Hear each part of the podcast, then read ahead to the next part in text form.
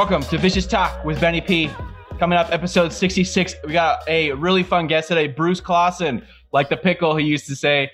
He's uh, Lincoln, Nebraska native, alum, alumnus of University of Nebraska Lincoln class of uh, 2018 former coworker of mine at the Arizona Coyotes in the, in the ticket sales department, currently working with the Colorado, Avalanche, the NHL's National Hockey League's Colorado, Colorado Avalanche. She's a member services executive, uh, a good friend of mine. Welcome, welcome to the podcast, Bruce. Good to have you.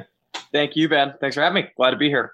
Definitely, it's uh, it's hilarious because we spent a lot of time in like the bullpen or the, the little basement area we used to work in at the Coyotes, talking about how we would bring you on and we would like have hypothetical podcast conversations and be like, you know, how's this gonna go? And, and Bruce Bruce would always have hilarious takes, so I knew eventually this was gonna have to happen.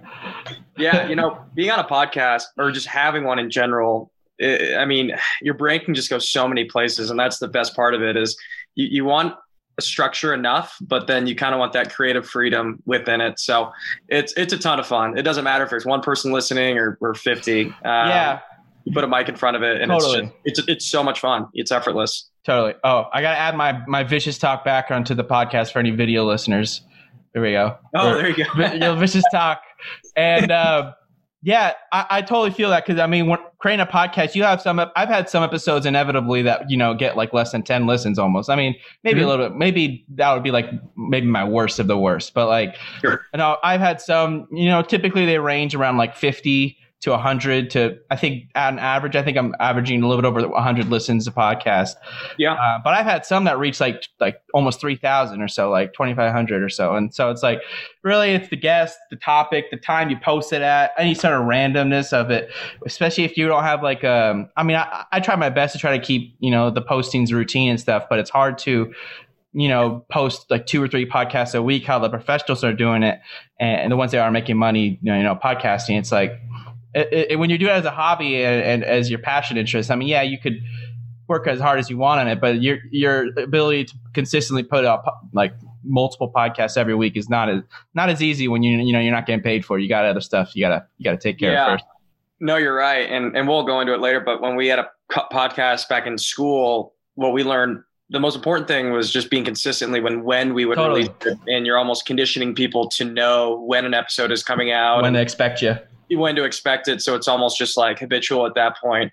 Um, and as stupid as we were on the podcast, we we did take it seriously in terms of like when we released it and like the promotion of it and stuff too. So yeah, um, yeah, for sure. But when you're not being paid for it, it's it's kind of like your golf game. Like you suck at it and you don't do it enough. So right, I mean, it's it's it's like that nerve. You just are those baseball like trainings where you know you gotta you yeah. can't you gotta use it or you'll lose it. You know you can't yeah. just hop right into it. You know the more podcasts you're putting out, the better you get. And yep. uh, you know, I, am sure I mean, you got a taste of it too. It's a joy to you know work on it, especially when you get to catch up with with old friends like like you and I, and you know, just in general. That's one of my favorite aspects of doing this whole thing. So yeah, really glad no, I was able to bring you on. No, absolutely, definitely, Bruce.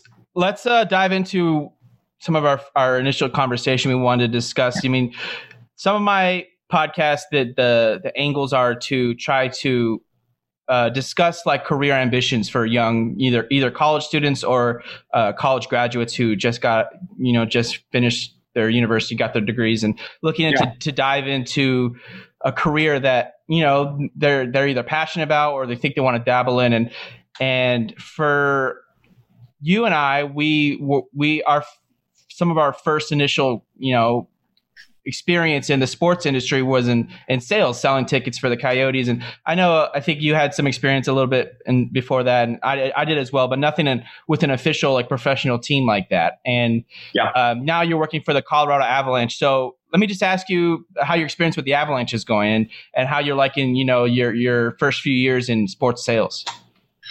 Yeah, uh, good question. I mean, I I've really enjoyed it. I've I, I mean I've loved it. Um, I got a job here from the Arizona Coyotes um, when we were down in Phoenix. And I think a big part of me for anytime I'm interviewing with a job, I mean, the people I'm interviewing with is just as much important as the you know ins and outs of my job and what I'll be doing. And and from the get go, when I was interviewing with my then manager and some other people, I just instantly felt a connection with the people that I was um, going to be working with, and that was a really big part of it. And when I got to Denver, um, it was, I mean, just more the same. I mean, it was just an amazing, um, it still is, but obviously COVID has kind of taken a bite out of it. But yeah, um, just fantastic culture. The people I work with, you know, I think Colorado's treating you well. Yeah, Colorado's treating me really well. Uh, I mean, it's just a phenomenal city. It's a really fun uh, work environment. I think when you work in sports too, and you know this, it's just, you know, you, you can't take yourself too seriously. You know, you can really work hard at your job, but I think it's important to to understand and take a step back that what you do is pretty cool, and the people that you're selling or the your clients, so to speak, are buying something they don't need to buy. Um, yeah. And it's a really um, exciting industry to be in. And I think if you can hit the jackpot on a good culture, which I think I did, um, then it's just a win win, and, it, and it's and it's hard to leave a place like that.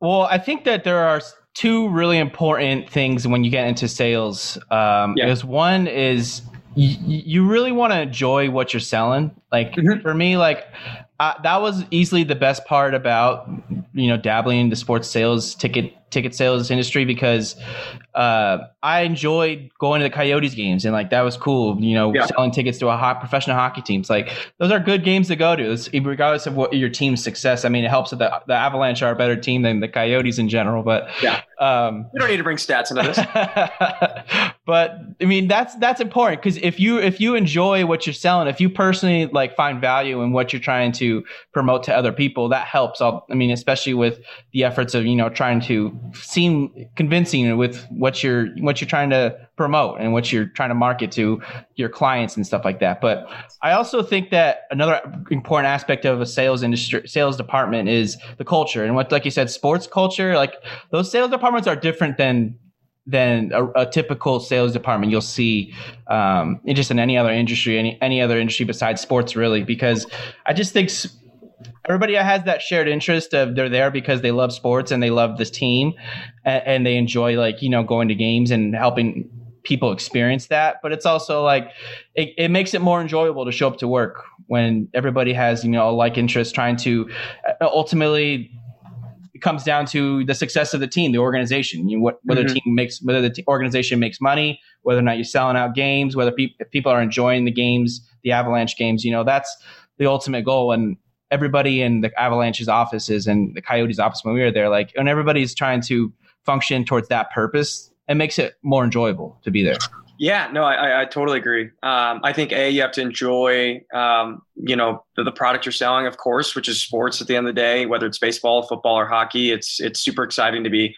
I know, you know, through the thick of the season, you can sort of um, sigh at the thought of like working every single game, but I, yeah. I, I, truly do enjoy it. Um, and like practice, you are like, like practice in the office or whatever you do in the office. I think kind of a weird payoff is working the games and just being able to meet my clients and interact with them. But I think you have to have an inherent um, want to work with people too. You know, it's not totally. just sports and everything. I think especially in ticketing sales is just the ability to connect with people and to build off relationships and if you have that and you really enjoy sports as a whole i think um, that's going to get you really far. Because i think when you interview for these jobs you know i think the cliche line that they always kind of roll their eyes at is oh i really love sports right? And, and you sort of have to get that one out of the way. But i think what they want to hear too is is your willingness to learn. I think it's really tough to get so much experience in ticketing sales in college totally. because they don't they won't pay you for it. Uh, but just the willingness to learn, the, the willingness to ask questions, and um, they know they're not they're not hiring a finished product. So you know the quicker you can make that known, but just letting them know you'll hit the ground running is um, yeah. you know going to pay off dividends in the end. So that's totally true. Like organizations don't want to hear that the people they're hiring are sports fans or like at least like that's not the number one that's for sure not the number one reason why some uh, candidate should say that they want to work for right. this team collective team like that's the like if you say that you will you will not you have a longer much longer interview like that will be kind of you know the end of you if you're if yeah. you're interviewing I, for a team or something like that you don't want to be a fan you right you know, I think I think you could say, and if I ever said it, I would always sort of frame it in a way of, look, I love sports, but that's not why you should hire me. You should hire me because exactly I know what sports fans are, and I want to instill that passion into other people, and to be able yeah. to present you understand the you understand the, the other side of it. Right, right. I want to be able to sell that value to them, whether that's for business or personal, and being able to build off that. So you can love sports, but you know, it's you should hire me because I understand what a sports fan is, and I, you know, it, I want to interact with them and and uh, you know grow your business as much as possible. Is the, is the culture with Colorado Avalanche is, is a little bit different than what you had out here with the uh, the Coyotes? It's hockey yeah, I, in the desert out here, so it's out there. I mean, you got snow the other day, right? Or you got snow last night or something. It's like, yeah. yeah. So yeah. it it is different. I think obviously it just depends on the position too. I think you know we were inside sales um, in Arizona, and my I got a promotion here, and um, I think the more stable you are, and the more you know your job doesn't have an expiration date like it did with being inside sales, you ease into it a lot more. So I think even inside sales reps with the Avalanche would you know probably tell you like, hey, like it's fun. I like it, but I, I do want a job and you're kind of on your toes. But um, I, I just think it, what's so great about here at the Avs is everyone is from every corner of the country. It's not just Denver kids. It's not just, you know, local Colorado Springs, Colorado State graduates, CU graduates. I mean, we really do come from all over. And I think anytime someone joins, everyone can appreciate that. Um, you know, if they're coming from a different you know part of the country. So that's what makes it really cool too is every walk of life works with us. That's um, always important. yeah and when weeks get long you know i think the, the, the better people you work with i mean the more worth it it makes. So um, totally. i mean i can wholeheartedly say you know before covid just because I couldn't walk to work during COVID, but I never walked into work thinking this sucks. Like I was truly happy to start my day and to be there um, because the people I work with, whether it's clients, but also the people I, I'm surrounded by uh, with my coworkers. How, how did COVID and the pandemic affect sports sales and, and your industry? Like, I'm sure you're, yeah. you're, I'm sure your office, I mean, every team in every sports sales office, I'm sure had to operate somewhat differently, but also somewhat the same. I mean, there's a lot of, you know, this up, up, not only is the, uh, there's a situation with going to the office and the unsafetyness of, you know, a potential disease, disease spreading around the office, but you guys inherently are selling on something that isn't you don't know when it was going to come back. You didn't know what the schedule was going to look like. Everything was really up in the air for a lot of sports teams and their ticket sales departments. What was that like for you guys? Yeah, I mean, it was it was really tough. I mean, obviously, we are the NHL schedule and the NBA schedule align. Um, so you know, the Nuggets, who is owned by Kroenke Sports and Entertainment, they're just a floor below us. You know, we were all pretty much in the same boat, and I think you know, baseball and football, maybe they were impacted a little bit differently just in regards to, well, baseball season was just about to start. So they probably got, you know, a terrible brunt of it. You know, yeah. at least we were 85% through our schedule. So yeah. fans got to you know, witness it. If you were a terrible team in the MLB or yeah. your fans weren't about to see a game for another year. And yeah. football, obviously, they had some time to, I think, kind of cool the Jets, but not even, you know, even if it was a different sport, it's not as if the fans of that particular sport were going through anything differently. I mean, COVID impacted totally. everybody and it really did hurt us. I mean, it, it, it, I mean, I think the toughest thing is, you know, we're so used to getting answers so quick and we're so used to providing answers to clients and season ticket members so quick. And with this, a you couldn't see it. We couldn't see COVID. We didn't know what was coming. It wasn't a um, in a, a, strike within the league or anything. Um, it's not like our commissioner could could say, okay, we're right, gonna have back. You know, you're the, the the ladder of who you're trying to hear from is pretty high. It's you know? like the CDC, like right. It's it's health organizations, yeah. and that was really tough. And it was really tough because a large part of my job is retaining money so there's a big sales aspect, but there's also a large retention aspect. So yeah, I sort of took my sales hat off at that time. I mean, I'm trying to sell you to keep your money with us, but it was a large uh, retention aspect of trying to, uh, you know, get people to understand where answers are coming from, where we're at. You know, it's not to say that hey, the world isn't on fire right now. I'm not saying it's not. I know it's a really tough time, um, but let's not do anything so permanent right now that it makes it harder later on to reverse. Totally. Um, and I think what's really tough with that is you're get, you're hearing a lot of people say, you know, like really big life problems, right? Like loss of job, whether it's their mm-hmm. spouse, whether it's their, you know, kids had to taken out of school or, or severe, severe illness, right? It was a pandemic. And those are things that as much as you want to, you know, think for the company and, and say, Hey, like hang in there with us. You're it, a human, like, know? Hey, you know what? Like, I totally get it, and I, like here, here's your money. You know, um, because I think at the same time you can't build a relationship with these people over the course of a year, which I did, and then tell them right in their face that I, you know, yeah. hey, come on, lost job. Like, you gotta get over it. You know, like come right, on, right. the Avs are they're dependent on you. Like right, right, exactly. we, we, need three, section three ten to be loud in 2021. Uh, so that so the that was are really banking on, on having you there. Like yeah, exactly. I, I, had two extra comps with your name on it. Yeah. So, um, so that was obviously really tough, and I think that was certainly a battle, and it, and it really was for a year. It kind of felt like a, a year long renewal period of keeping people on. Totally. Uh, you know, but I, I do think a lot of people are starting to come back now, and I think a large testament to that is how we handled it a year ago because we weren't, um, you know, refusing. Like that's a great, that's a great point. Yeah, you know, I, I, think that they understood that like we weren't, you know, holding on to money for dear sure life. Some teams were who I'm sure there were a lot of different organizations that were less graceful with you know the handling of the whole thing, and I'm sure that it, that yeah. impacts their, their their rollback. You know, when when things yeah. are starting to come back. Well, and I think it, you know, like we just said, I think it just comes back to who's making these decisions, and you know, I think we all knew it was inevitable that the we had eight games that were essentially canceled um, towards the end of the season. Yeah, I think we all knew that they weren't going to come back, and if they did, they weren't going to come back in a you know an, uh, an, arena atmosphere or a full one at least. Mm-hmm. Um, so like we knew that, and I think if you took a poll from my clients, they'd probably vote that we probably waited too long. But what we were waiting for was the NHL to say we're not having it. You know, we need the final word before yeah. we start moving money around because it can create chaos on our end if they come back and say we yeah, are imagine. fans, you know, and then it just becomes be crazy ping pong match. That would be insane. Yeah, that's a that'd be a worst case scenario. Um, yeah. All right, two more questions for you on on the Avalanche. Yeah. One, give me your, your favorite food spot or your favorite two food spots out there in, in Denver, okay. and then and then also give me a tip for um, one tip for a, college student or a recent college graduate interested in possibly working in sports and considering that, like we said, that first, very first common first step into the sales industry? Yeah, favorite food spot. So I love Vietnamese food. That's my favorite food. Oh um, yeah. So the, I would say, pho. yeah, I love pho, and I call it pho. So I'm not, yeah, just to piss people off. But yeah.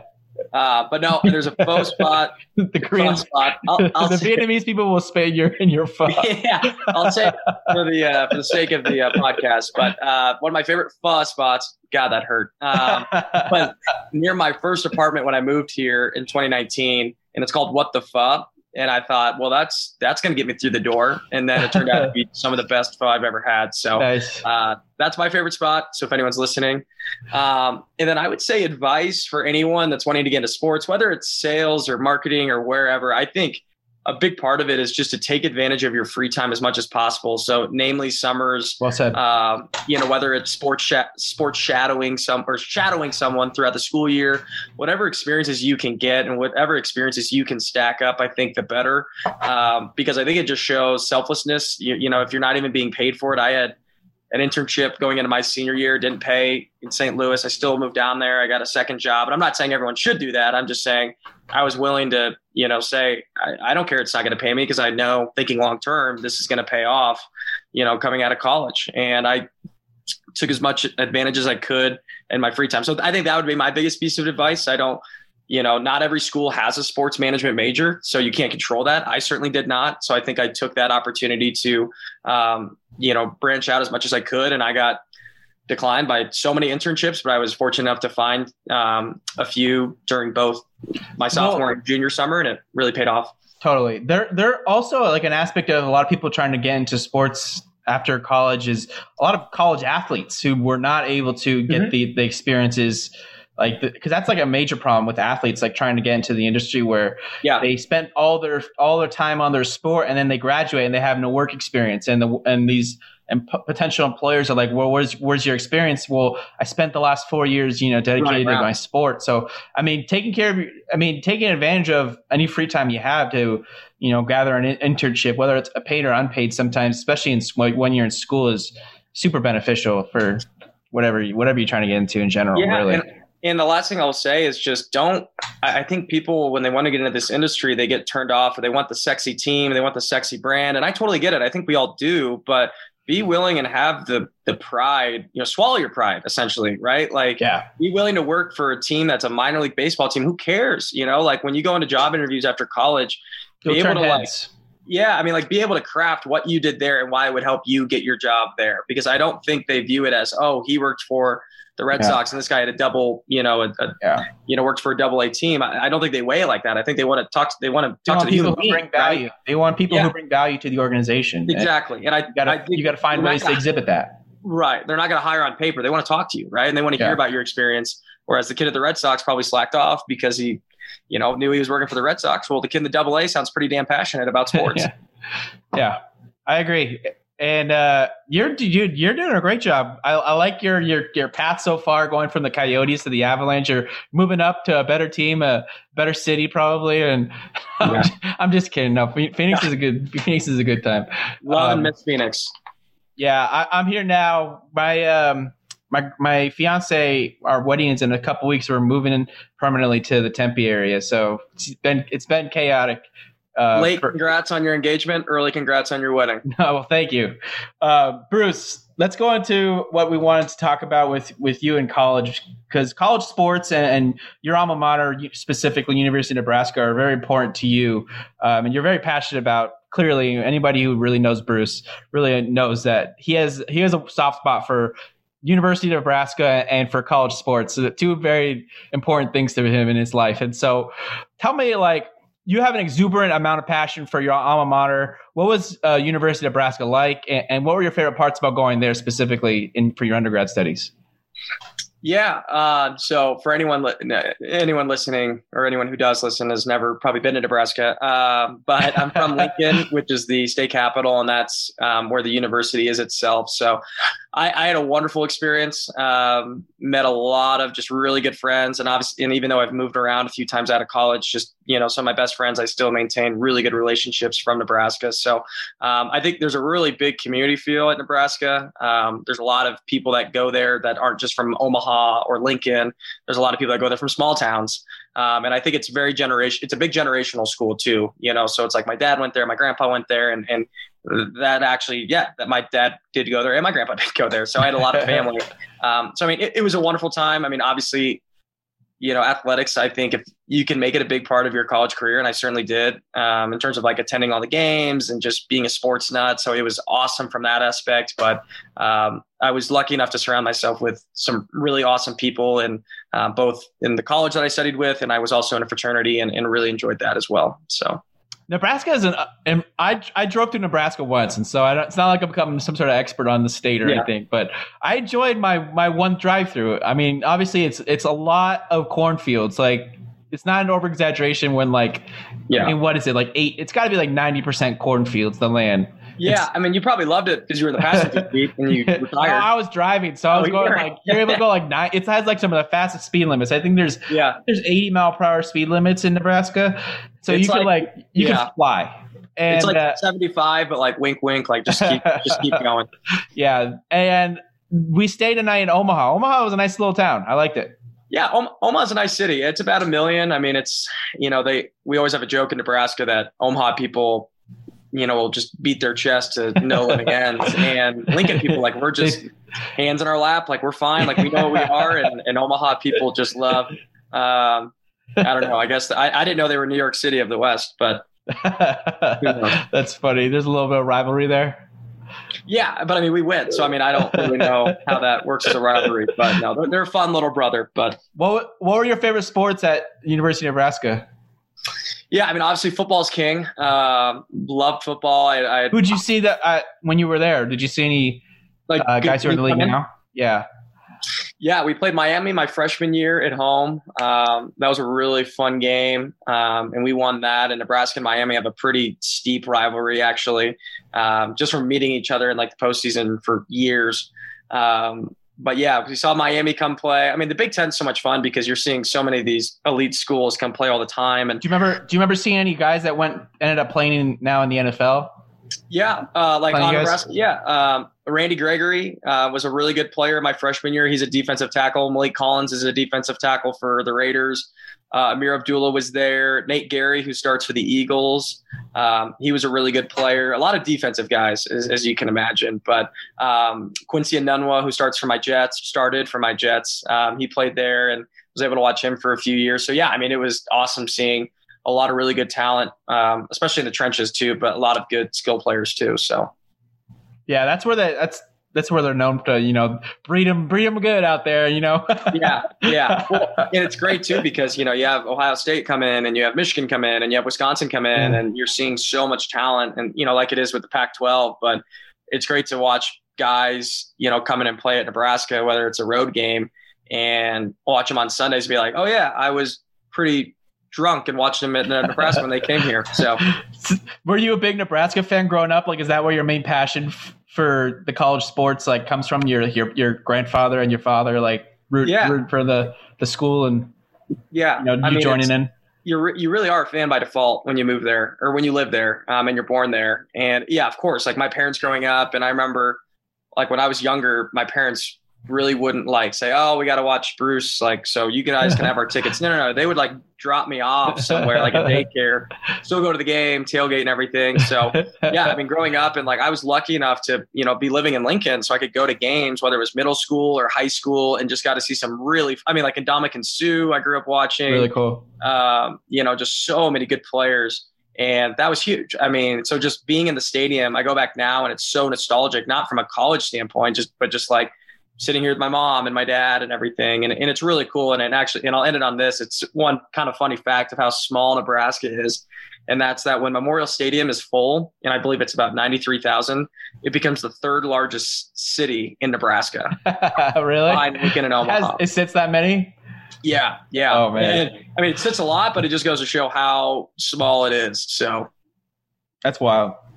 Um, give me your your best college victory and your worst college defeat. Like, give me in your childhood. You could be when you were going there, when you you know in your in your childhood. Give me yeah. like your best your best college sports memory and your worst college sports memory. Oh man, I think it was probably against the same team. This was back in the Big Twelve days, uh, playing Missouri. I'll start with the bad because I just want to get out of the way. uh, do you remember Chase Daniel? Yes. In Missouri, Jeremy Maclin, Chase yeah. Coffman. We played him at home, and it was like, oh, it was terrible. It was like a 9 p.m. kick in Nebraska. It's like game's over like 11:45, 12, or whatever. And you know where my seats are, where my parents' seats are, it's really close to the opposing section in South Stadium. So you see all this black and gold. I think they were ranked like fourth, come in and they just beat the piss out of us. It was like 52 17. Like I'm oh. yawning in the third quarter because I'm tired of the game and I'm tired because it's like 2 a.m. in New York and because how late it was. And that was just a terrible memory because it was just you lost by 35 to a team that we just can historically pound. So that was terrible. Um, I think we lost to my senior year in college. Actually, we lost Northern Illinois on a really bleak Saturday. It was like 17 14. Um, and we and we fired that coach that year, uh, clearly. But That's a brutal loss. Yeah, my uh, and that yeah, it was like two pick sixes. It was like 17-14 was the final loss. So it's like they scored off just terrible reads. Um, my best memory was when we played Missouri in 2010, and I was able to see the um, rushing record at Nebraska broke uh, by Roy Helu, who was our running back um, back then. And didn't he have long hair? Did he have long hair? Yeah, yep, yeah, yep, exactly. And we were ranked, and that was Taylor Martinez's freshman year, who was a really electric quarterback. Or Taylor, Mart- yeah, Taylor Martinez, not Adrian. Um, but we were ranked, I want to say tenth, and Missouri was sixth, and we beat them by like three touchdowns or two touchdowns. And but just seeing the rushing record, and, and I think with that, my worst memory being so fre- fresh off the the press two years prior, and seeing that, that was really cool. So nice, yeah. I, at least like your worst loss like i you get blown out. I mean the whole game you're you're bummed. I mean yeah. it depends like because for me my worst loss is the usc the usc texas rose bowl. Yeah. Oh yeah. That was with vince yep. young just literally beating the usc trojans single-handedly.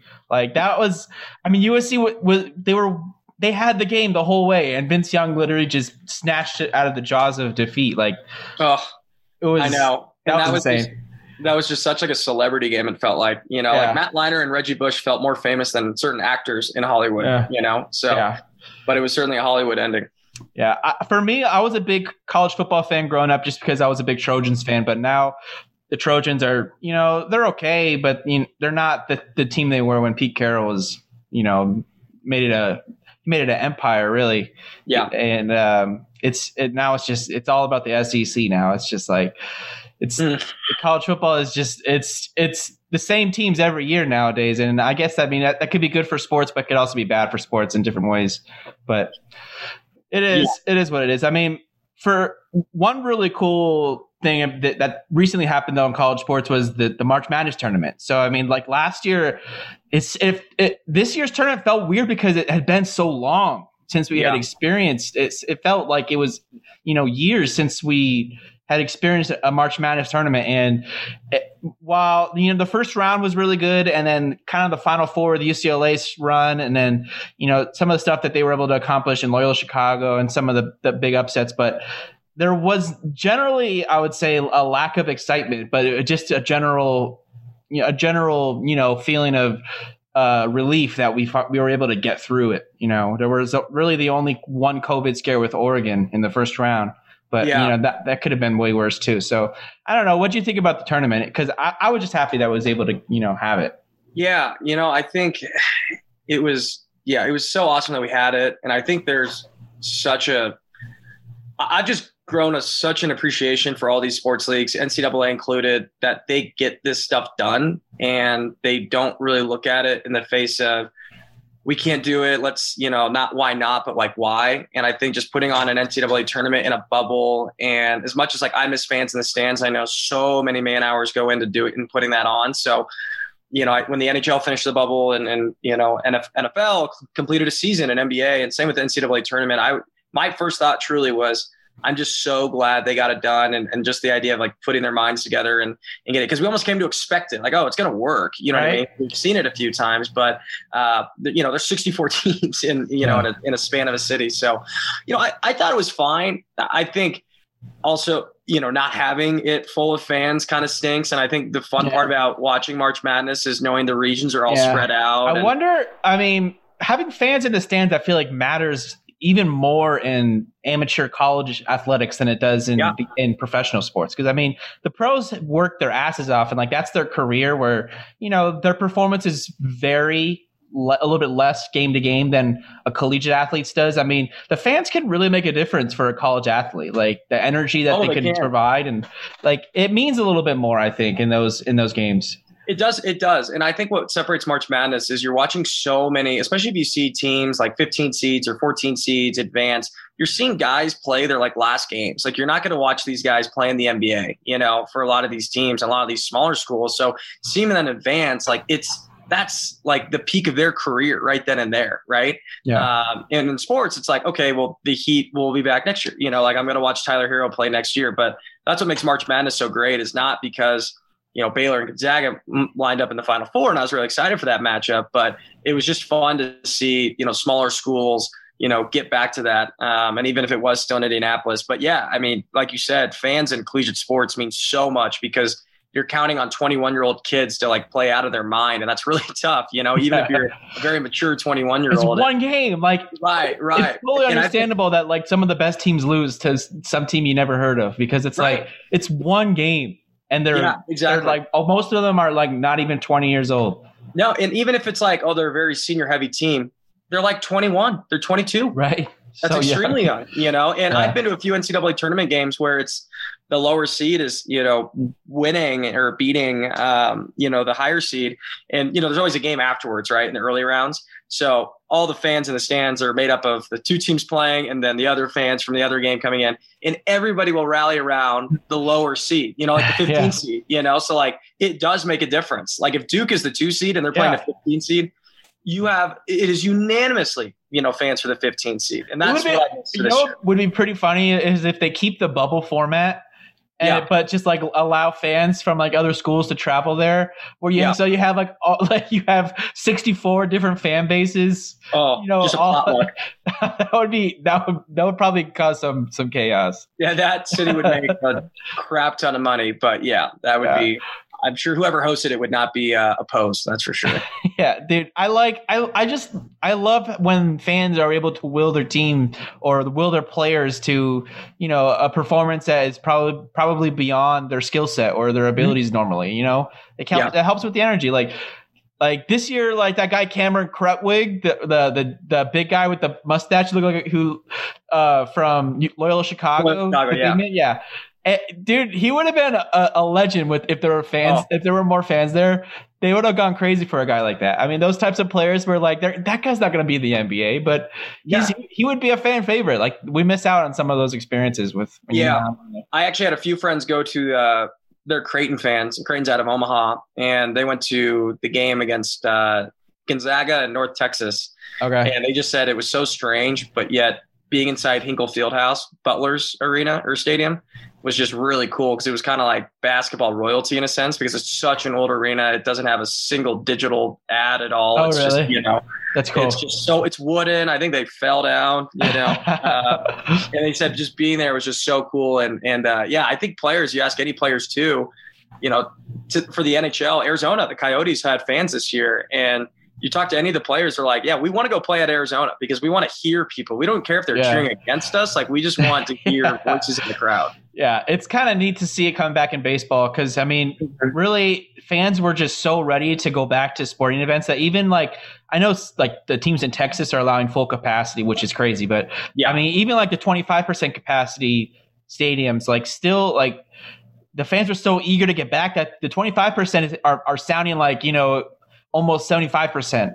80% yeah. capacity where they're right. just like they're they're the most loyal dedicated eager fans are you know attending the games now and it's going to yeah. make for you know a more enjoyable experience i would say both you know in in person and on tv i think too yeah no I, you couldn't have said it better it's awesome yeah the uh I, did the coyotes have fans like this is the when did they had they had fans starting this last year, right? So starting at the, yeah, the season. Okay. Did.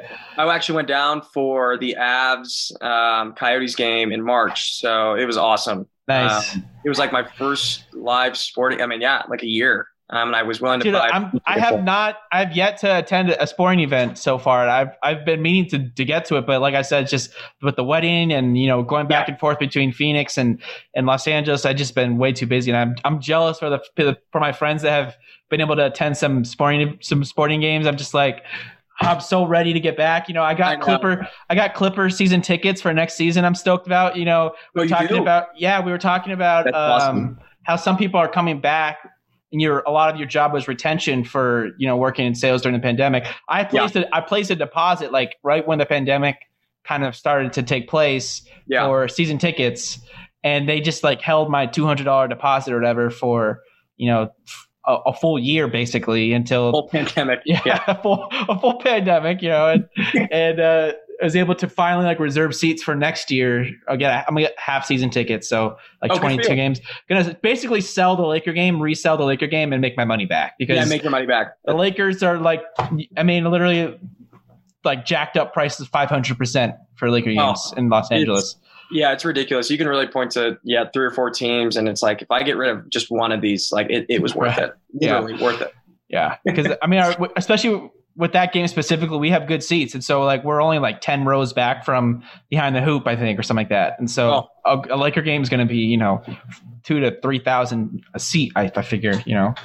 I think you just found out how you funded your honeymoon. There you go. there you go, right there. Um, Bruce, one of my favorite things about your what you were telling me when you were at Nebraska was your podcasting experience. So I, it, just in our conversations, people who don't know Bruce, like Bruce ha- naturally, it, sales is perfect for him because he's a very excellent people person. He strikes up conversations in the most quirky ways. Like he'll he'll say something and, and you have to double take yourself when you look at Bruce because you'd be like, "Did you say that? That was so clever! Like that was like where did how did you come up with that so fast? Like he's very quick witted, and uh, it's really neat to see Bruce in action when you know he's on like a he's really you know focused in on conversation because he does have excellent sales skills because he's very charismatic and very uh, I don't know involved with the people he talks to, and those skills also attribute to successful podcasting. And so I'm curious, like how how was your podcasting experience? Like what'd you talk about? Like what what what you like? What were you good at with it? What'd you guys do? Yeah, um, no, I appreciate it. We so I actually had about. Th- three different podcasts throughout college. My freshman year, I didn't even study broadcasting. I just what was so great, and I'm sure your school did this too, is they were really uh, like just go for it, you know. And we were able to take advantage of some really nice podcasting equipment at Nebraska, and they had the studios, and you could really just go after it. And you could, I mean, they provided you everything awesome. if you really wanted to go for it. And you didn't have to study broadcasting. You did have to be in the journalism school, but you didn't have to study broadcasting. Um, and that first year, I had a podcast with a friend. He wasn't a big sports guy. So, but we, I was like, well, I am, but like, let's still talk about just stupid sports. So we would talk about like women's bowling, and there was like a, there were like local leagues in Lincoln, and we would awesome. always dissect so the awesome. scores, um, and we would always, and we called it over under because we would also discuss like sports lines, um, but we'd always preface it by saying, now this isn't legal, so don't take our advice on this, but this is how many runs are going to be scored tonight in the Mets Braves game. Um, and we would just talk about little stuff like that. Um, and then my next, the next podcast, I guess it was the same show. I just had different co-hosts and I called it water cooler talk. Um, you know, it's just a stupid, you know, like just water cooler talk, just great banter. segment names. Yeah. Yeah. Just banter that you have, you know, with the coworker at the uh, next, yeah. Uh, at the next day. Self-explanatory. Right, right. And we really, you know, it was both my junior and senior year, and it was such a blast. Uh, and the people I recruited to, to do it with me, the first year was kind of very trial and error and stuff, and it was still fun. And then my senior year, I was like, I'm kind of serious about this. I'm not like, I'm not going to take it too seriously, but I am serious about growing it and seeing how far we can get with because it. it's fun. It's, it's fun. So much fun. Having, and I, I yeah you know it, it's great to like just turn on the mic and be like yeah let's do that but like if you actually do put somewhat organization into it and you can actually and you want to see the podcast grow, or excuse me, podcast grow because at the end of the day, you want it to reach as many people as it can. Yeah. Um, in my I, I, really love how different podcast to podcast like it could get. Like, you, right. it depends on what you're talking about, who you're talking about with. Like, that's just really fun. It's it's really fun to just have conversations about all the different topics that you are particularly interested in, or somewhat interested in, or tangentially interested in. Like, yeah, it, it's just fun to have conversations with with friends oh. and people you relate to. It's so much fun. And basically, the layout of our show is this it was like first half hour was just stuff we read, crazy headlines, weird stuff in the news. Whether it was sports, yeah. whether it was just what's going on with Florida, or you know whatever. Florida man uh, does what's what was what was Florida man up to? yeah, yeah. I mean, who got who got eaten by another human? Um, and then the, and then the last half hour to, to 40 minutes we always had a guest like we always had a guest and we always had an athlete guest um, and we cool. were able to just get some like really cool guests and throughout my years in college like just developing contacts with uh, players on teams it was really easy to get athletes on the show um, and, and favorite, what we who's your favorite athlete guest um, I would say it was so during my senior year of college, we had like three basketball players on, and Nebraska was really good at basketball that year. So it was a really grabby, like, oh, we got to listen to this because you know these three guys are on, and we would treat these guys like absolute human beings. I mean, they yeah. have press conferences every day, right? So we yeah. weren't throwing them nuts and bolts, right? And we weren't throwing them like nuts and bolts questions. We were asking them like, like, is this girlfriend hot? Like tell us, you know, yeah. and like say it right now, and, you know, and just cut your head, like right, right, and just stupid stuff like that, and people got a kick out of it, and so did the athletes. I mean, it got to the point where you know, the athletes would, other athletes would hear them on the show and then be like, Hey, I want to get on that show. You know, it's yeah. really fun. And there was a, I'm sure you're familiar with Barstool, obviously. Um, and every campus has like a Barstool Iowa, Barstool Huskers. And with our Barstool Huskers, there was about 32,000 Twitter followers well, we like quote unquote partnered with them and it was like the official nice. podcast of them. So, you know, they promoted the hell out of the show. They would always retweet it. Um, we had a graphics guy and, you know, if we had funny quotes um, from the athlete or, you know, an interaction with me or any of my uh, co-hosts, they would always promote that. So just talk about cool. and you know, I, have had like NFL guys on, guys that were currently in the NFL that went to Nebraska, guys that were playing at the time that went on to go to the NFL. Had an NBA, uh, Isaiah Roby for the Oklahoma City Thunder. He starts for him right now. Nice. Um, and I had him on the show, and it was a blast. And just treating these guys as, as who they are, like it's kids interviewing kids at the end of the day, and it, it was just so much fun. And and you Once know you- that like it was just a favorite part of my week and just walking home afterwards and That's just really cool you did a really good job in loading it. And I mean, we would get close to maybe 5,000 listens on some episodes. Nice. Some really, really good engagement. And, you know, at first it's not as big as you'd want it to be, but I think just getting those um, small comments from people I don't even know saying, Hey, really enjoy the show. Like keep it up. Like that is more than enough to keep going. Do you remember any like particular questions that you got like great responses on? Can you think of any of them? Oh, from like athletes? Yeah. We would, you know, we would just ask some athletes like, "Would you rather's?" and like, you know, they would just be like stupid, like, "Would you rather do this or shit your pants?" And you know, the, the boyfriend would be like, "No, I don't want to shit my pants," you know, and it's like he, he's never said that to a microphone in his life, uh, you know, but or just asking Scott Frost, the coach of Nebraska, was hired that year, and um, I was talking to Stanley Morgan, who plays for the Bengals now. He, he doesn't start, but he's on the roster, and we were just talking about Scott Frost, and I was like, I would be honored to get kicked out of the stadium by Scott Frost. Like, so would I, you know. So like little interactions like that um, were just so much fun, and and obviously seeing those guys in and around campus or downtown, it was really cool, and um, really cool. you know, just really good guys. And I think it just shows athletes are just like us, you know, especially in college, and they're very genuine and authentic. And well, that's what they want. Like especially the athletes. I think. It, especially the athletes that eventually go pro or know they're going to go pro. Yeah. Like they want to experience those things in college. Like yeah. that, they want it, that like unique, those unique things because it's like almost like their last, you know, the last hurrah before they become their lives become super calculated and you know at least more more is at stake to them after they you know collect that those first big paychecks. Yeah, I mean they're constantly they're constantly watched, you know, and monitored. And it's not to say that they weren't during this time, but it was their ability to just like take a breath, man. Like I'm wearing a stupid suit coat, like yeah. you know, with a jersey. I'm fat. Like just talk to me, you know. It's uh, it's fun. That, like that's like one of the that's one of the best things about podcasting because when you have a guest that is you know a little bit more calculated or wound up in terms of their public perception, yeah. Able, it's awesome when like they kind of let loose a little bit on the podcast and like you know start sharing things that they wouldn't normally share on some sort of like you know Oprah interview or something on right. like Ellen DeGeneres. Like they're not gonna, you know, talk about, you know, their their stupid dog or some sort of like experience they had in college or you know anything. You know, there's yeah, just I mean, there's different things you would discuss on a podcast that it's just it's fun, it's interesting to hear, and that's one of my favorite things about them. Right. Like, what are you talking about with your teammates outside in the locker room? Yeah. Right. You know, like you don't need to say anything incriminating yeah. or anything like that, but like just you know, and I'm not saying we're your teammates by any means. You know, when we're talking to these guys, but um, you know, it, it was you just want to get a sense of the community of, of right, the team right. community. And it made them really just, yeah, I, I just, and you know, it was just, they created just funny inside jokes and being friends with athletes on teams was really helpful in, in terms of kind of having them say, Hey, like these are really normal guys. Like this is not a dorky show. And that was a really good, um, uh, connection, you know, and, and using that as kind of a mutual connection. So, would you, ever, would you ever podcast again? God, you know, I, I so would. I love it. Um, I think just, yeah, I mean, it, it's a lot of fun. I mean, I, I, certainly would. I think it would have to be kind of a, um, there has to be somewhat of a purpose, not not a, you know an insane purpose, but the the the editing side is really tough. For like, right. if you just have to record, if you like, if you just you know, you sit down and you, you, if anything, you prepare a little bit for your episodes, what you're going to say, what you're going to talk about. But that, that stuff's like pretty simple. And then when you get into the conversations, you know, it's a conversation uh, and you're, you've right. done, you've had a million of them. You, you enjoy speaking to people. That's what you excel at. But yeah. the, the behind the scenes work is what really is the major commitment to it. You know, that's what's, yeah, that's what's tough. Well, and I think my issue too was like, if I were to do it, I'd want to do it right. And not saying every week, yeah. um, but I think whenever we recorded a show, I was always the one editing it, and I didn't really mind because I wanted kind of that control over it. You know, whether that's how was, I am too.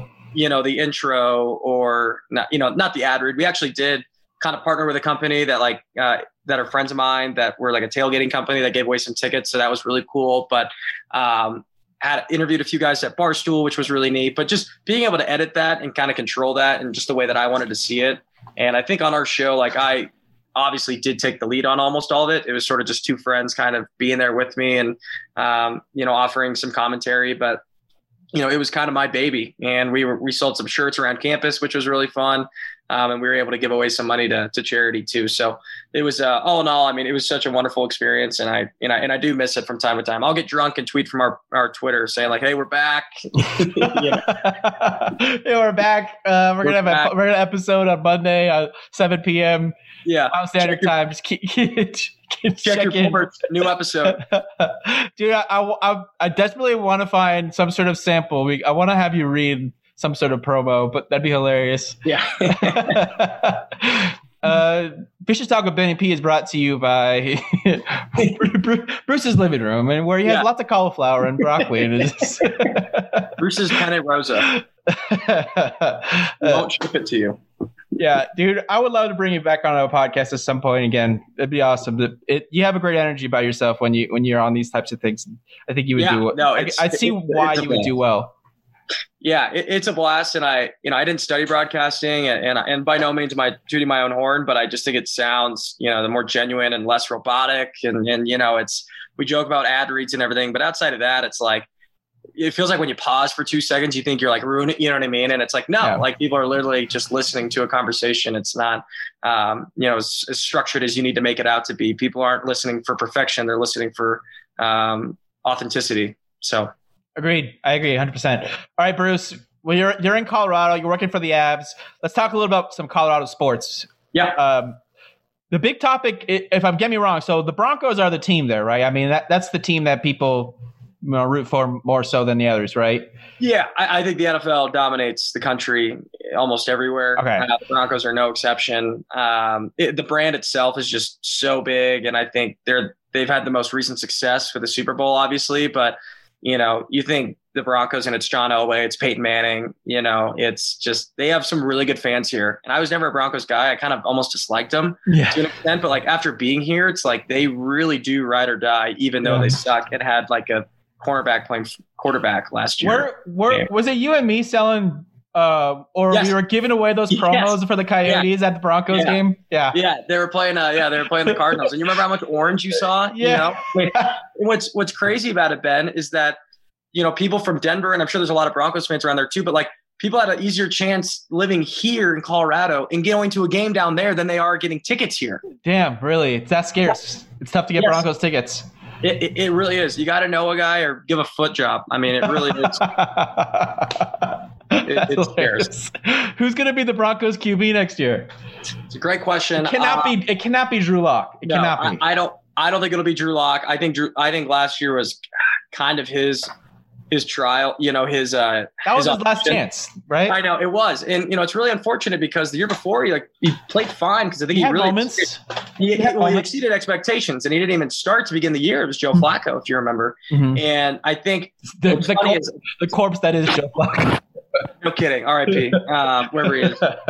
But with Drew Lock, I think what's you you can't always put so much stock into a guy that plays for a bad team and kind of rips off some like three or four last wins. And that's kind of what he was at the end of Yeah. 2019, 2020. You know, they ended really well. And then I think, you know, this year it kind of became apparent he was a third round pick.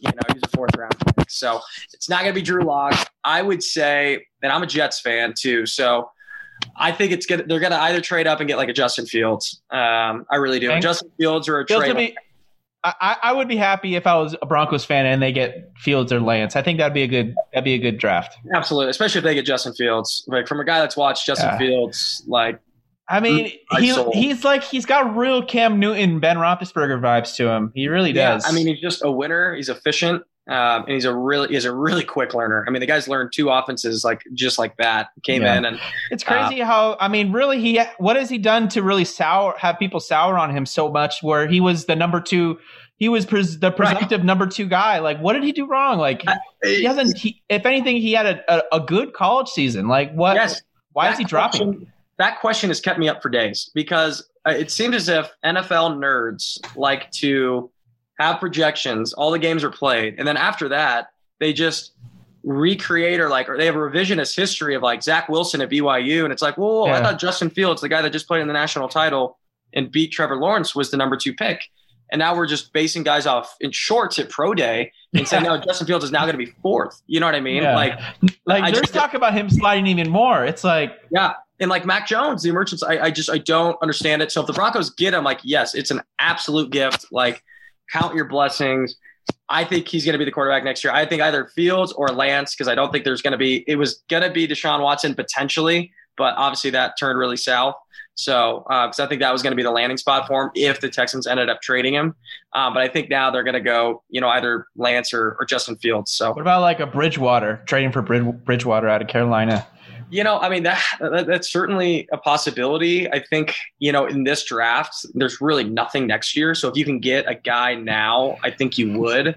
Um, if it is a Trey Lance or Justin Fields, I think if you have one of those guys, you really do need to go after him. Because the Broncos are kind of a team that people are like, they're like over 50 to 1, I think, to win the championship or like the yeah, division I mean, they, or the division t- odds are like not even good at all. Like, a yeah. really tough division. Like, but they're a team that like people are starting to theorize like they could be a dark horse as like a big a big underdog that you know yeah the odds. I mean, their defense is really really good, uh, but they just had poor quarterback play last year, and they got kind of get bitten by the COVID bud too bug I should say. But um, Noah Fant's a really good tight end from Omaha, um, and also Jerry Jeudy. So I think you have some pieces you can build around there. But yeah. if I were to answer your question right now, I and think Courtland it's either going to be Trey Lance or Justin Fields. They'll draft out. Yeah, I like Lance and Fields. I think that one of those two should be should be solid for them. If they yep. if they could get one of those guys, I think Broncos fans should be happy. All right, yep. what's your what's your NBA Finals prediction? Because I know I know while you're in Colorado, the Nuggets are the hot, are the hot team there. The Jamal Murray injury was devastating. I mean, not only did they lose yeah. him for the rest of this year, it's like the rest of the next year too. I mean, those are like 12, 13 to 14 month injuries to ACLs, and mm-hmm. it, it was not good. It was no. Got an email today from work said it went well, which is good. So we're we're hoping for the best for Jamal. But yeah, I mean that was that was a killer. I think you know the Nuggets made a pretty um, unconventional move for them when they got Aaron Gordon. Yeah, Aaron Gordon's like a decent, like he's a you know he's not just a role player. That was like one of the better trades they've made in a while. Right, right, and you kind of include him with Jokic, who's a star, and Murray. Jokic is incredible. Yeah, so he's my MVP. Yeah, and they were playing so darn well. But obviously, with Jamal Murray, you know, it does go through Jokic, but I mean, Jamal Murray's what makes him kick. That two man that two man game is it's right. one of the best in the league, if not the you best in the league. No diss to Monte Morris, but like you just can't replicate what Jamal Murray brings. So yeah. it was a terrible injury. I, I think it sucks because in the NBA, like it's it's not like baseball or, or, football where you can really overcome, you know, stars like that. It's a really star driven yeah. league. When you get to the NBA, it's very tough to, uh, I mean, LeBron James has played with crap before at, with the Cavs and yet they've gotten there, you know? Yeah. So, um, it, it's really tough to, it's, if they come together as a team, yeah, especially in the West, you know? Jokic, Jokic would have to win like two games on his own. On his own. To, yeah. For him, to, for them to be like, a, um, maybe they could advance past the first round, but a second round win would be tough. I, I, would just say the Lakers, assuming AD and LeBron come back, the Clippers are extremely strong. The Jazz are pretty darn consistent, and the Suns, the emergence of the Suns. So I think um, that's a really, really tough road. Do you have a uh, prediction? Who do you think is going to go to the finals? I would say, oh man, I would like to think. Gosh, the West is so tricky, but it is. Both, I would, both really. Both I conferences so tricky. You know, I really, I really don't trust the Nets. I really think the Sixers get there if I were to guess, if Ben Simmons comes back, I think that's my dark horse. Yeah. I think people want to say the Nets, and I don't blame them at all. But I just think the lack of defense, and I heard a crazy For stat. me, it's that, the health. Well, and when they get yeah, when they get to the playoffs, I think they will only have played at that time seven games together with those big three. Yeah. So, um, and they kind of have a lot of Walmart furniture. Oh, like nice Walmart furniture, but Walmart, like Blake Griffin and DeAndre Jordan, who aren't. Well, Griffin's actually look pretty good. DeAndre know, Jordan Griffin, is. Griffin kind of played yeah. a little possum. He was like, "You can yeah. trade me for a Gatorade cap, and then he's you know playing like the whole, the whole jug. So I would say the Sixers, and then I, you know what, and I'm not just saying this because you're here, but I will. I do think the Clippers will get it done. I just think that they're there. We go. I think once they get there, I think last year really did shave them. And the fact that no one's saying that, that that's what I, that's exactly there, my point of view. Right. The fact know, that everybody's already writing them off, and, and rightfully yeah. so. I mean, you're a fool at this point. If if you've watched the NBA over the last 20 years, you're a fool if you think the Clippers should be the favorites. But I mean, yeah. that's that's why I think I'm optimistic for the Clippers because last year, like the Kendrick Perkins and the sticking uh, Skip Baylesses, like would be like the Clippers are the best team and they're gonna they're gonna be going to the finals and win it all. It's like, dude, shut up. Like the Clippers do not do well as favorites. yeah. they, they do not want to be known as the team to beat. Like, yeah, they're the underdog and they beat you because it was unexpected. That's when they're at their best. So I know once Skip Bayless says it on some July day, it, it like, drives me crazy. Dude, you just, you just ruined it. He he gives Clippers fans a bad name. Like he the stuff he tweets out, it's like, dude, just keep your mouth shut, dude. I know I know you like the Clippers, but just like, oh, it, it just drives me it drives me crazy when he does that. I know. he's paid a ton, but he's the worst. Yeah. Who's uh who's your NHL prediction? I, I haven't been watching a lot of hockey yet. Who who looks good? I mean, I, I I don't think I'm being biased with this, but the I Avs look good, huh? Healthy, they are uh, the best team in the NHL right right now, standings wise. Well, they, we had gotten paused due to COVID um, last Friday, but before that, we're 39 and four. Um, we're the only Oh, wow. team. We were the only team at the time to not have 10 losses or double digit losses. So. Wow. Uh, they're they're a really good team. So I think if the Avs are healthy, which they are, you know, COVID is will be cured, and I think they're all vaccinated too. So by playoff time, um, that that won't be an issue. But I would say the Avs um, and like I would probably say the Lightning. I think the Avs and the Lightning, and I Again, think huh? Lightning. Tampa Yeah. Bay. Tampa Bay is just so solid. They're they're really so good. solid. They've just they've won it, so they're experienced. They know what it takes to get there, and I just think it could be sort of a weird passing of the torch in a sense. Um, you know, so I'm not saying the Avs are going to win, but I just think if the Avs are playing it the way they are and healthy, uh, Oh yeah, it's going to be really tough. I'll root, to, I'll root for them for you, Brucey. yeah, thank you. It's just going to be tough to have someone beat them four times. I mean, that's Yeah. what it is. You know, so Yeah. four times. Good I- luck. I, I think hockey is one of those sports where, aside from a goalie just getting insanely hot, where they just go, they get on the because that's what really like it makes some of the magic stories in hockey when a goalie Yeah. just gets unstoppable. But like that- for the most part, the best team wins in hockey when you have seven games. For the most part, Yeah. like if you're the better team, you win unless your goalie just becomes you're literally you, it's a brick wall. Like you can't get it past Yeah. him. it's it's really hard to hide your flaws in the playoffs. Um, you know, and to kind of like you can't get really lucky and get and get to the Stanley Cup. Like you really have to be playing really, really well. Um, so I mean, if you're not on your A game, and and we just have a lot of guys that are young, healthy, it's really refreshing because we have a lot of guys on the team that really just want to win, and they will take the cuts and pay that they need to in order for the roster to. Um, you know, stay that the way it is, and, and we have, I think, the second best player in the NHL, uh, in Nathan MacKinnon. So Good for you, dude. I'll, I'll root for the Avalanche for you. I'll I'll, I'll cheer them on. That'd be that'd be fun for you. I'll, I'll- you'll have to invite me out for the uh, the celebration parade when that goes down too. I was just about to say, you're trying to you're trying to get a seat. All of a no, uh, I would I wouldn't I wouldn't go that far for you. No, but I think the bar across the street has a seventy percent capacity. You could grab a seat over there. that'd be dope. Um, any any early baseball opinions? Early season baseball opinions? I'm sorry, your Rockies. You're out there in Colorado. The Rockies are probably the worst team in the sport this year. So Yeah. you could get Uh, like six dollars seats. That's on the on the bright side. You could get like you know real cheap seats to, to Coors Field.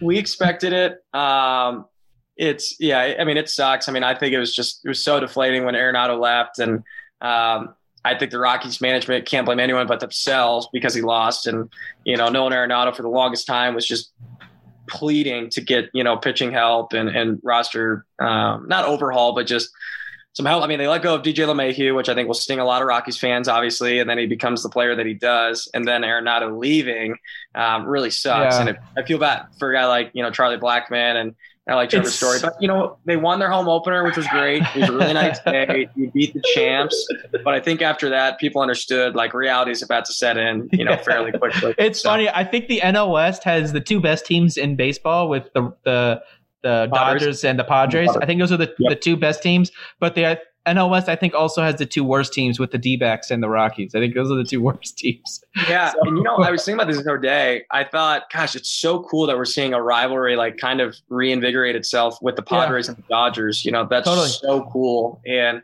um, and what's cool about baseball is you get that so many times throughout a year.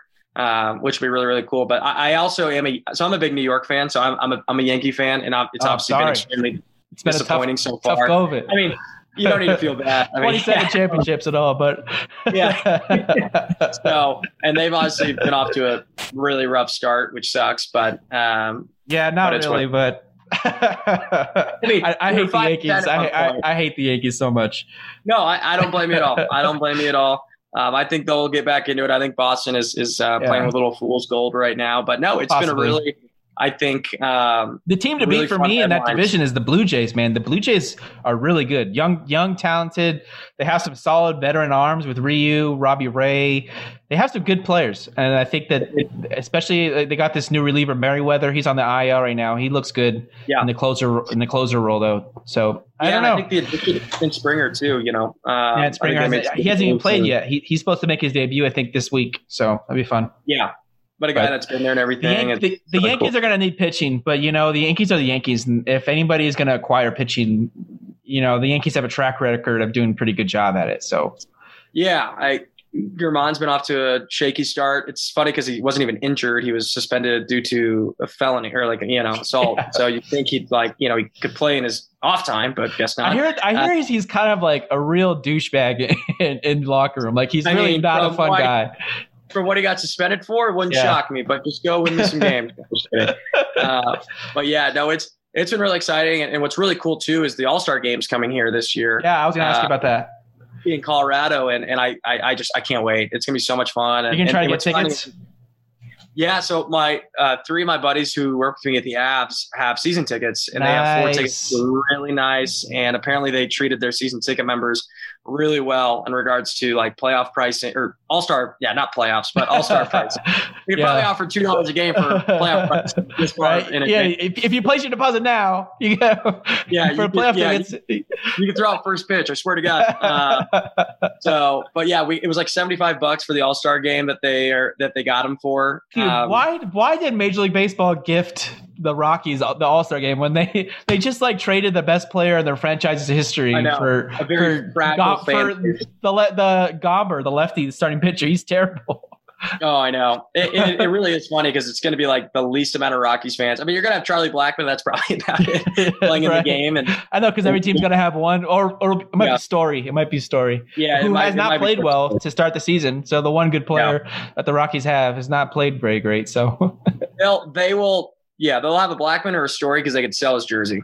Yeah, during the All Star game. So. the All Star game. Yeah, it's funny. Yeah, very excited about that. All right, Bruce. All right, let's wrap it up. Let's go into our final segment. We're gonna yeah. give you. I'm call. I call the segment the vicious minute, and what it is is, uh, well, initially it, the idea was to try to have like in in um, the uh, around the horn ESPN show when yeah. you know everybody is talking about different topics. The, the, the host gives them points for saying good stuff, and yeah. then the winner at the end gets like a minute to, to say whatever they want. So if you, if you think of something that comes to you, like anything you're passionate about, literally like any random topic, anything you want to bring attention to, at the end of this, I'll give you a minute to talk about it if you want. If not, sure. well, we can wrap it up at the end of this. But what we're going to do is the alternative is going to be some trivia. So I'll give you five questions. Okay. All right. I'm going to give you five trivia questions. I got a six bonus one for you, but the bonus one is just a fun one. So we'll we'll we'll get to that one after at the end. But yeah. um, I got five questions for you, uh, kind of about you know things we talked about, Lincoln, Nebraska, uh, some Colorado stuff, a little bit about the Avalanche, and so um, we'll see how you do in these five questions related to topics about you and your life. So yeah, are you ready? Question number one. Fire away. Lincoln, Nebraska became the state capital in 1869 and was renamed after President Abraham Lincoln after his assassination. What was the original name of Lincoln before the name change? Hmm. Wow. Damn. And I can't give you the options because I know that you'll get it if you hear it. Oh, God. That that if that's any hint. Because I know if I said the option, you'll be oh, it's that. Oh man. Um, not North. Gosh, I don't even. What was the name of Lincoln before the city of Lincoln before? Changing I, I honestly, I, I don't know. Uh, it was Firth, Omaha. That wasn't Omaha. No. Uh, All right, it's it it a, a, Nebraska legislator in an effort to keep the capital in Omaha because it, it was in Omaha before it, it changed to Lincoln. Um, he decided to try to quote unquote honor President Abraham Lincoln after the Civil War, after his assassination, by renaming Lancaster. Oh, like, a- after after the Union supported president President That's Lincoln because yeah. because the state of Nebraska had a lot of Confederate supporting citizens and the legislator was hoping that people would vote against moving the capital to Lincoln because he, he wanted to keep it in Omaha, but obviously that failed. Yeah. No, that was uh God, I told you I couldn't I couldn't I couldn't tell I you if I said Lancaster it's in Lancaster County you would have gotten it. Yeah, yeah, damn it. so, over one, you're right. A, a, hot start here on the vicious minute here for Bruce. If I can bat 400, I'll take it. Okay. All right. Question number two. In 1927, Edward Perkins invented the state's official soft, soft drink to this day. What was the drink that Edward Perkins invented? I'll give you four options. A. A. Coca Cola. B. Root beer. C. Kool Aid, or D. Hi-C? Oh, see, Kool Aid. That's in Nebraska. Yeah, Hastings. Yep. you Boom. got it. Edward for two, Perkins invented Kool Aid in 1927. He invented like the powder, the fruit drink, Can we the fruit drink drink. today? Yep. The state drink, this the state soft drink of, of Nebraska, Kool Aid. We drink That- a lot of. yeah, they got a lot of diabetes in Nebraska too. I think our, our athletes got to stop drinking it. We kind of suck at sports right now. Not they're, getting those, getting those cramps because they got too much Kool Aid sugar running through their veins. We got to get out of our school's water fountains, for God's sake. all right, well, all right. Well, one for two, Bruce. Question number three. Before moving to Denver, um, Denver, Colorado, in 1995, what was the name of the organization that became the Avalanche? So before they became the Colorado Avalanche, what was the name of the organization? What they were in a different city, and they had a different name. Do you remember? Yep. They were the Quebec Nordiques. There you go. two for three, Brucey. like that. Fun fact: when they when they were when they were moving from Quebec, they were supposed to be called the Seahawks with a capital H, S E A capital H A W K S. In my research, I found that. they shut that down. Yeah, it, uh, it, it would that that that change would have been rewriting the course of history because then the Seattle Seahawks wouldn't have been what their name was, and that would have been completely Yeah. different too. So, yeah, the Avalanche is a is a much better name. Yeah, we have avalanches here. I, I haven't seen a Seahawk ever Yeah, in my life. yeah. No, there's no Seahawks in Colorado. That's, I that's don't even know what that is. It seems like a cartoon falcon. That's what it is. Exactly what it is. It's a cartoon falcon. All right, we're we're two for three. Question number four. Can you name two of the Avalanche's top five point scorers in franchise history? Two of their top five. Um, Patrick Roy. He is not one. Or no, Joe Sakic, obviously. Uh, That's why I had two because Joe Sakic is the obvious number one. He's yeah, the Joe guy. Sakic is obviously number one. 16, Uh, 1,641 points. It's, it's like 600 more than the next guy. I would say is Gabe Landeskog on there? He is not. Nathan MacKinnon? Mm-mm. Uh, Linfoot? Or no, Hejduk, Hejduk, Hejduk. you got one. Milan Hejduk. All right, He's, he's number four. He's number four. It goes Peter Stastny, Yep. Michael Goulet, uh, Mich- or Michel Goulet. Might be pronouncing it wrong. I can't Well, remember. Milan Hejduk and Peter Forsberg. Oh yeah, duh. Peter Forsberg. Yep. Yep. Yep. I You can't got that one. I'll, I'll give it to you. I'll give it to you. You got you got Sakic and Hejduk. I like it. I was just speaking into the wind. You happen to hear it. So yeah, just you know throwing throwing throwing some stuff out there. All right, three for four. Bruce, we're going to question number five. You're on a hot streak. You got you after missing the first one. You've really finished. You finished strong here, and I think you, there's a good chance to get this one too. Question number five. Which one of these famous individuals did not graduate from the University of Nebraska? So this, I'm going to give you five people. You got to tell me the one that did not attend Nebraska. is Johnny Carson on that list? Okay, go on. He is. He is. Obviously, the famous, the famous Johnny Carson is a TV personality. All right. Who else? Yep. All right. Mila Kunis, the actress. Tyrone Lue, the NBA player and coach. Alex Gordon, Major League Baseball player, retired I think last year. Or Warren and Warren Buffett, investor, tycoon, philanthropist, Berkshire Hathaway. Hathaway.